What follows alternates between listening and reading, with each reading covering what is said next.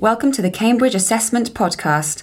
I'm Ashley Capaldi, and I'm here to introduce a special three part series guest hosted by Paul Ellis and Melanie Dunn. According to the UN Refugee Agency, there are currently 4 million refugee children out of school. One of the UN's Sustainable Development Goals is to ensure inclusive and equitable quality education and promote lifelong learning opportunities for all. In this second episode, we hear from Lee Benbow, Peter Johnston, and Sol Escobar from our Refugee Support Committee, who have taken their refugee support efforts outside of the workplace and into the refugee camps of Europe. In the second of our podcasts in this series, we are talking to three of our colleagues from Cambridge Assessment who have been volunteering their time to help with refugee charities in Calais. In this podcast, Sol, Peter, and Lee are going to tell us more about their experiences. First of all, though, let's meet them, starting with Sol. Do you want to Yeah, introduce hi. yourself? Um, I'm Sol, and I work in the uh, in assessment in Cambridge International in the languages group. Thank you. Lee? Hi, I'm Lee. I'm working in Cambridge International as well in the assessment group as an analyst. Thank you. And Pete? Hi, Paul. Yeah, so I'm Peter Johnston. I also work for Cambridge International as an English assessment manager. Excellent. Thank you very much. Welcome to the podcast. First question, very basic, straightforward question, but it might have a complex answer. How did you become involved with volunteering in Calais? Lee, how did you become involved? So, actually, I attended a lunchtime workshop that Sol had arranged. I had recently joined Cambridge Assessment. Um, I was looking for um, a way to kind of meet new people and to use my time positively. So I went along to the session with that Sol had arranged, um, heard about the convoy to Calais, and yeah, kind of signed up pretty much within the week to to drive down there, which was um, a bit of a challenge. My first time driving on the wrong side of the road, but it was uh, great fun. Yeah. You live to tell the tale anyway. Yes. Great. And, and you, Pete, what's you do? Well, so Sol and I were both looking for a way to get involved in doing something, and so we looked around for what charities there are in, in, in Cambridge and able to do that. And Cam Crag was the charity that we worked with. So Mhm. that's the Cambridge Convoy, Convoy. Refugee Action Group. Mhm. Um, and yeah, they just made it very, very easy in the way that Lee describes there. So the idea that he had the notion to do it and then a week later was doing it, that's pretty Mhm. similar to our experience as well, I think. Yeah. Fantastic. So, you're instrumental in this, obviously. Um, I guess yes. um, yeah. So basically, um, as Pete said, um, we were looking for for something to do, and we wanted um, to volunteer with a charity in Cambridge. We started looking and googling, and we came across uh, this charity that organises trips down to Calais with a group of people. We thought that would be a great way to start volunteering because you know as pete said they do make it very easy. You sign up they assign you to a car um, you go f- on friday after work come back on sunday spend two days in calais doing whatever needs to be done basically. Um, and after going down there the first time after coming back um, it was it made such an impact on me going down there and seeing with my own eyes what was happening, which was nothing like what you read on the media. Um, and so when I came back, when we came back, um, we decided to tell people about it at work. Um, and so we arranged, as Lee said, a lunchtime chat, I would say. Um, and yes, we put it in the internal media, social media pages that we have, uh, Yammer, and we invited colleagues, and about 20 people came, one of which was Lee, um, and uh, other people that came to, to this chat as well were, are now part of our refugee support committee. Um, and yeah, basically, we just talked about our experience going down there and how people could get involved, and some people did. It was great. And Peter, what's the situation now in Calais? Because the uh, jungle was dismantled uh, back in 2016. So, who are the refugees?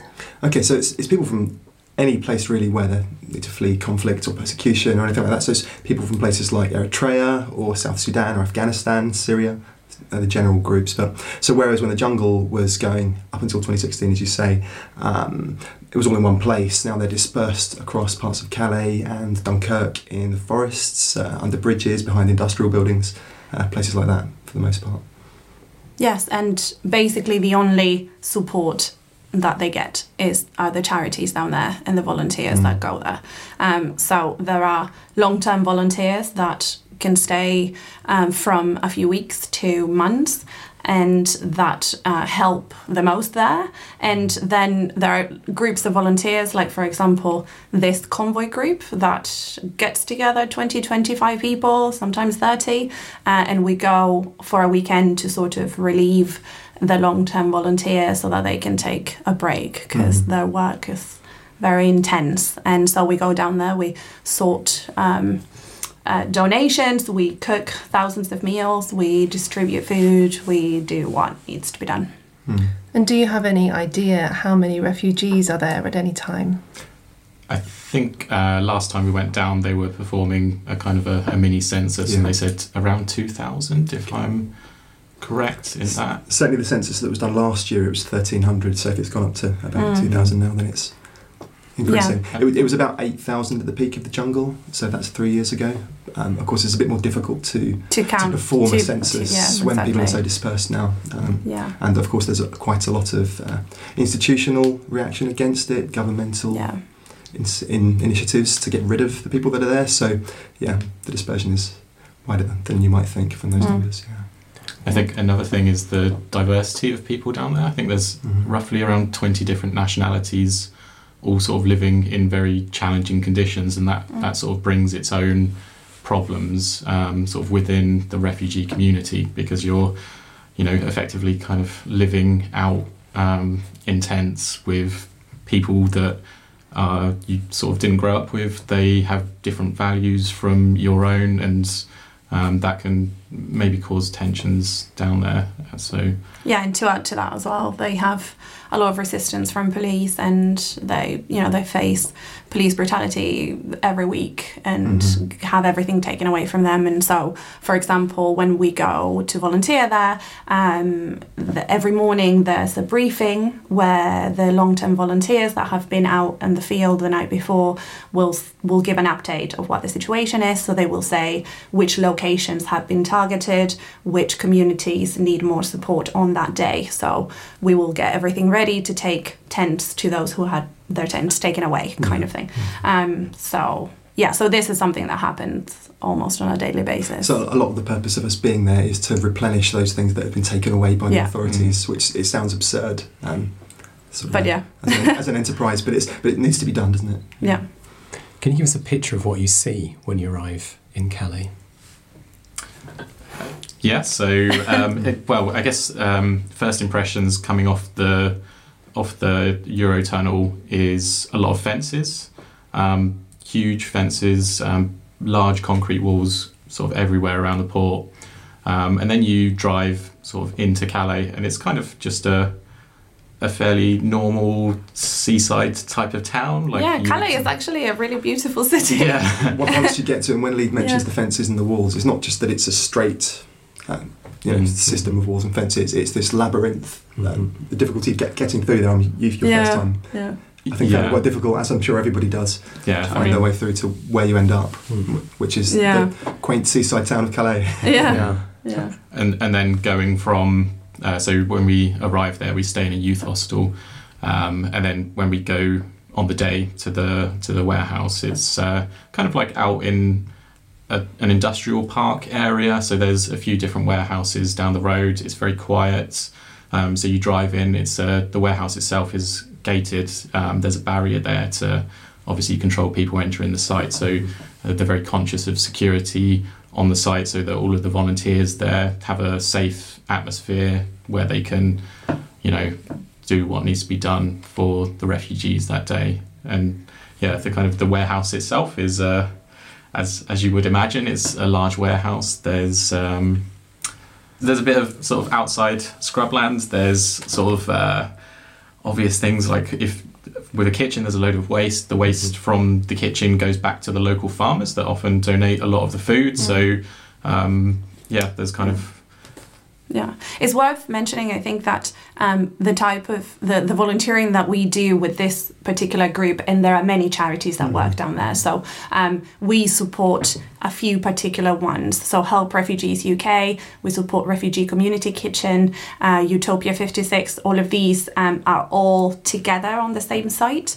and volunteers go to this site that we're not dispersed around the city. Um, so m- basically most volunteers we work all together either sorting donations or cooking or uh, chopping wood or fixing tents etc um, normally it's the long-term volunteers that do the distribution of these goods because you need to have some sort of training to um, deal in these situations um, with the people on the ground. So, um, after a few times having been there, um, for example, I went to distribute food, but we had quite a, an extensive briefing beforehand to explain the situation, what, uh, where people come from, how to you know how to behave what to expect. Um, uh, the first time I, I went to distribute food a couple of times but the first time one of the things that hit me the most that one of the long-term volunteers organizing it said was you know just look at them in the eyes and smile and say hi and ask them what they want to eat. You know give them some sort of agency to choose what they want. Um, and it made such a difference. Um, just talking to people um, and you know hearing their stories sometimes they just want to come and have have a chat and mm-hmm. we sit down with them and have some food at the end when we're done distributing food and they just want to they just want to talk mm-hmm. Yeah, so I mean, as Sol says, most people that go there for the first time probably won't go out on distribution. no exactly But yeah so just to add to what Lee was saying before about what the warehouse is like, so I suppose the first thing that does strike you when you get there at 9 a.m. on the Saturday, having stayed at the youth hostel the night before, is bleary-eyed people, all ages, ready for a hard, another hard day of work. Many of them have been doing it for a long time, but just this real sense of community that's there amongst all these different groups, all different nationalities. It's just amazing, really. And you, do this big warm-up, um, few games at the start, sort of starts to sound a little bit cheesy perhaps but it's but, it, but there's a, there is a real sense of, of community and fun and working towards a, a common goal and all that kind of thing and then you enter into the warehouse and it's this huge colourful place with you know it's they've tidied it up the best they can from the day before but it's a place of work really Yeah. um, where there's a kitchen run by these really competent you know chefs and just just yeah yeah and it's great and there's loud music and everyone is having fun actually yeah definitely. Um, There- there's a really fun atmosphere in it's there as it's much as great else. yeah yeah And why is it that the police would dismantle the tents and so forth? And as you said, they dismantled the jungle, but they allow the charities to operate there. I think it's a sort of a complex question. There's, from my understanding, the sort of the French government are trying to create a hostile environment down there towards refugees to try and discourage people from um, going to Calais. Um, but at the other side, there is basic human rights, and you know.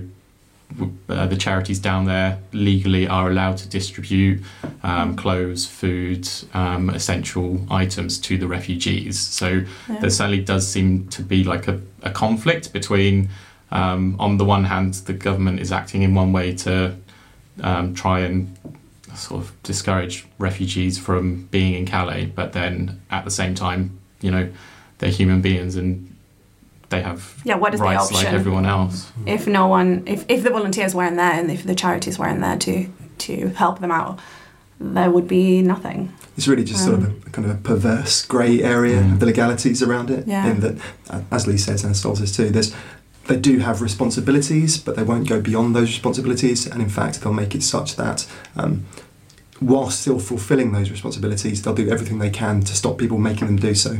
Um, and and that's it really. yeah so there there are um, not not with volunteers going there just for the weekend because it's a very safe environment, but uh, talking to the more long term volunteers, uh, that there have been issues with police harassment of volunteers as well. So it, it is.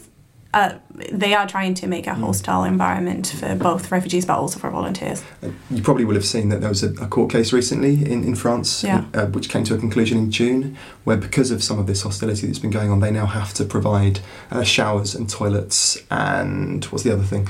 No, I can't remember. Showers and toilets and water. That's Mm. it um, to the refugees. Um, so whilst they still can carry on with these same attitudes, there's a basic level of humanity they do have to provide legally now.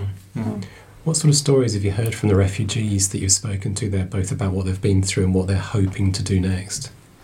Um, so I've talked to um, different groups of, of refugees in the times that I've been distributing food. Um, I personally didn't get a chance to talk very extensively with them, but but the the stories that I did hear, um, especially the last time that I was there and distributing food, um, there were quite a few people that had been deported back that had spent a number of years in either Germany or the UK, had started um, their new lives, and they in, they had their asylum uh, claim renewal uh, denied, and they were back where they had started, and um, you could obviously tell the the disappointment and the sadness that they had. Um, but there's there's such a variety of stories. Um, you know, they all have the commonality of fleeing conflict, persecution, um, etc. But in the journeys that we have listened to, and especially also those who came to talk during the refugee week, who talked about their their journey in great detail, um, I think a lot of people are not actually aware what really goes on. So I do recommend to anyone listening to this who wants to know more to also listen to that that talk that we have available. Hmm. I think um, in Calais in particular, it's a place where um, refugees kind of end up, and it's very much kind of a, a, a, an end of the line, and they can often be sort of um, like political hot potatoes in a way, in that they want to go to certain countries to, to the UK um, for people in Calais, but um, they tend to be more problematic cases where, um, as Sol mentions, um, speaking about people that have had sort of asylum um, rejected, I think with the the sort of the, the EU legislation of the first safe country that a refugee arrives in, they should be granted um, granted the right to stay there but for a lot of them, that's you know the first place that they arrive in is not necessarily the place they're they're kind of their the destination that they want to, mm. to be in for whatever reason. Maybe they've got family over in the UK, so.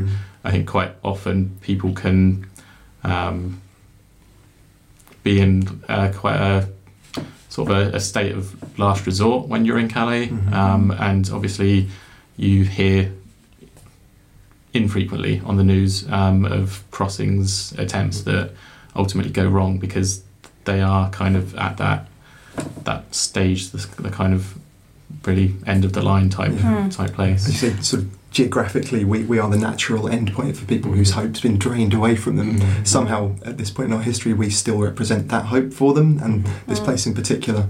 Well, it, it hopefully reinforces some of that, and if we can get the political will behind that too, then maybe that's going to keep that hope going, I guess, for people who don't have very much of it left. Mm-hmm. Yeah, I think it's interesting to note as well when we were talking to um, some of the uh, the refugees that came to this talk, um, th- how they explained uh, this whole notion and argument that why don't they stay in the first country, in the first safe country they go to, um, but that first safe, safe country might, you know, be.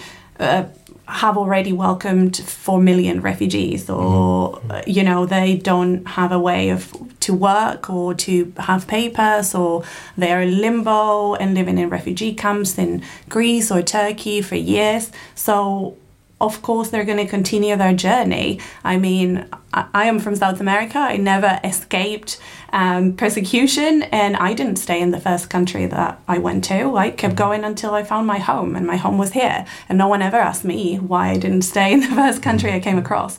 Um, so obviously, you know, as um, Abdullah says and Mayor said when we talked to them um, at the panel talk. Um, they just want an education, they want to work, they want to be with their families, they want to be safe, but they also want a life. Mm. And a life is not always in the first country where you're not being chased. Yeah. You know, uh, so yeah, that's that's where they get to um, mm-hmm. when they're in Calais, trying to to reach that goal. Mm-hmm.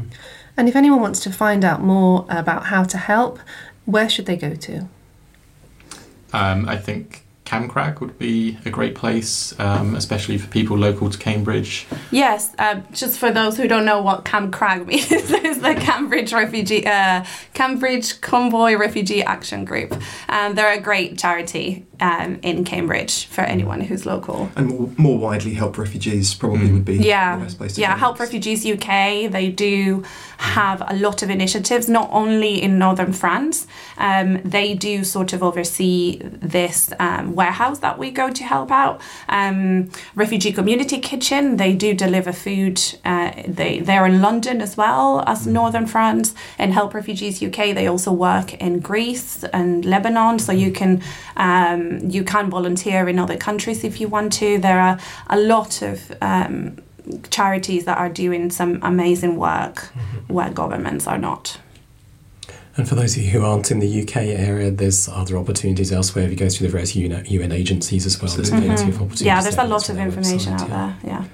Okay. Well, thank you very much for telling us about your experiences, and you'll be back there at some point soon. Will you? Is that your plan? September is the In next. September? next Yeah, time. we're thinking maybe, Maybe we'll organise another one during the summer. Um, the summer there are lots of people who are available, so there are a lot of refu- uh, refugees, there are a lot of uh, um, volunteers. Volunteers. Um, so this particular charity we volunteer with, they try to um, take people at the times when volunteers are low. Mm-hmm. So um, yeah, so we might go this summer. Otherwise, in September, mm-hmm. we'll see. We just went actually before Refugee Week. We were there a mm-hmm. couple of weeks ago. Yeah. Excellent. Well, Yeah. thank you very much again. Thank, you. Thank, Thank for having you. Thank you for listening to the Cambridge Assessment Podcast. You can find more on our website at www.cambridgeassessment.org.uk. Just search for Podcast Gallery.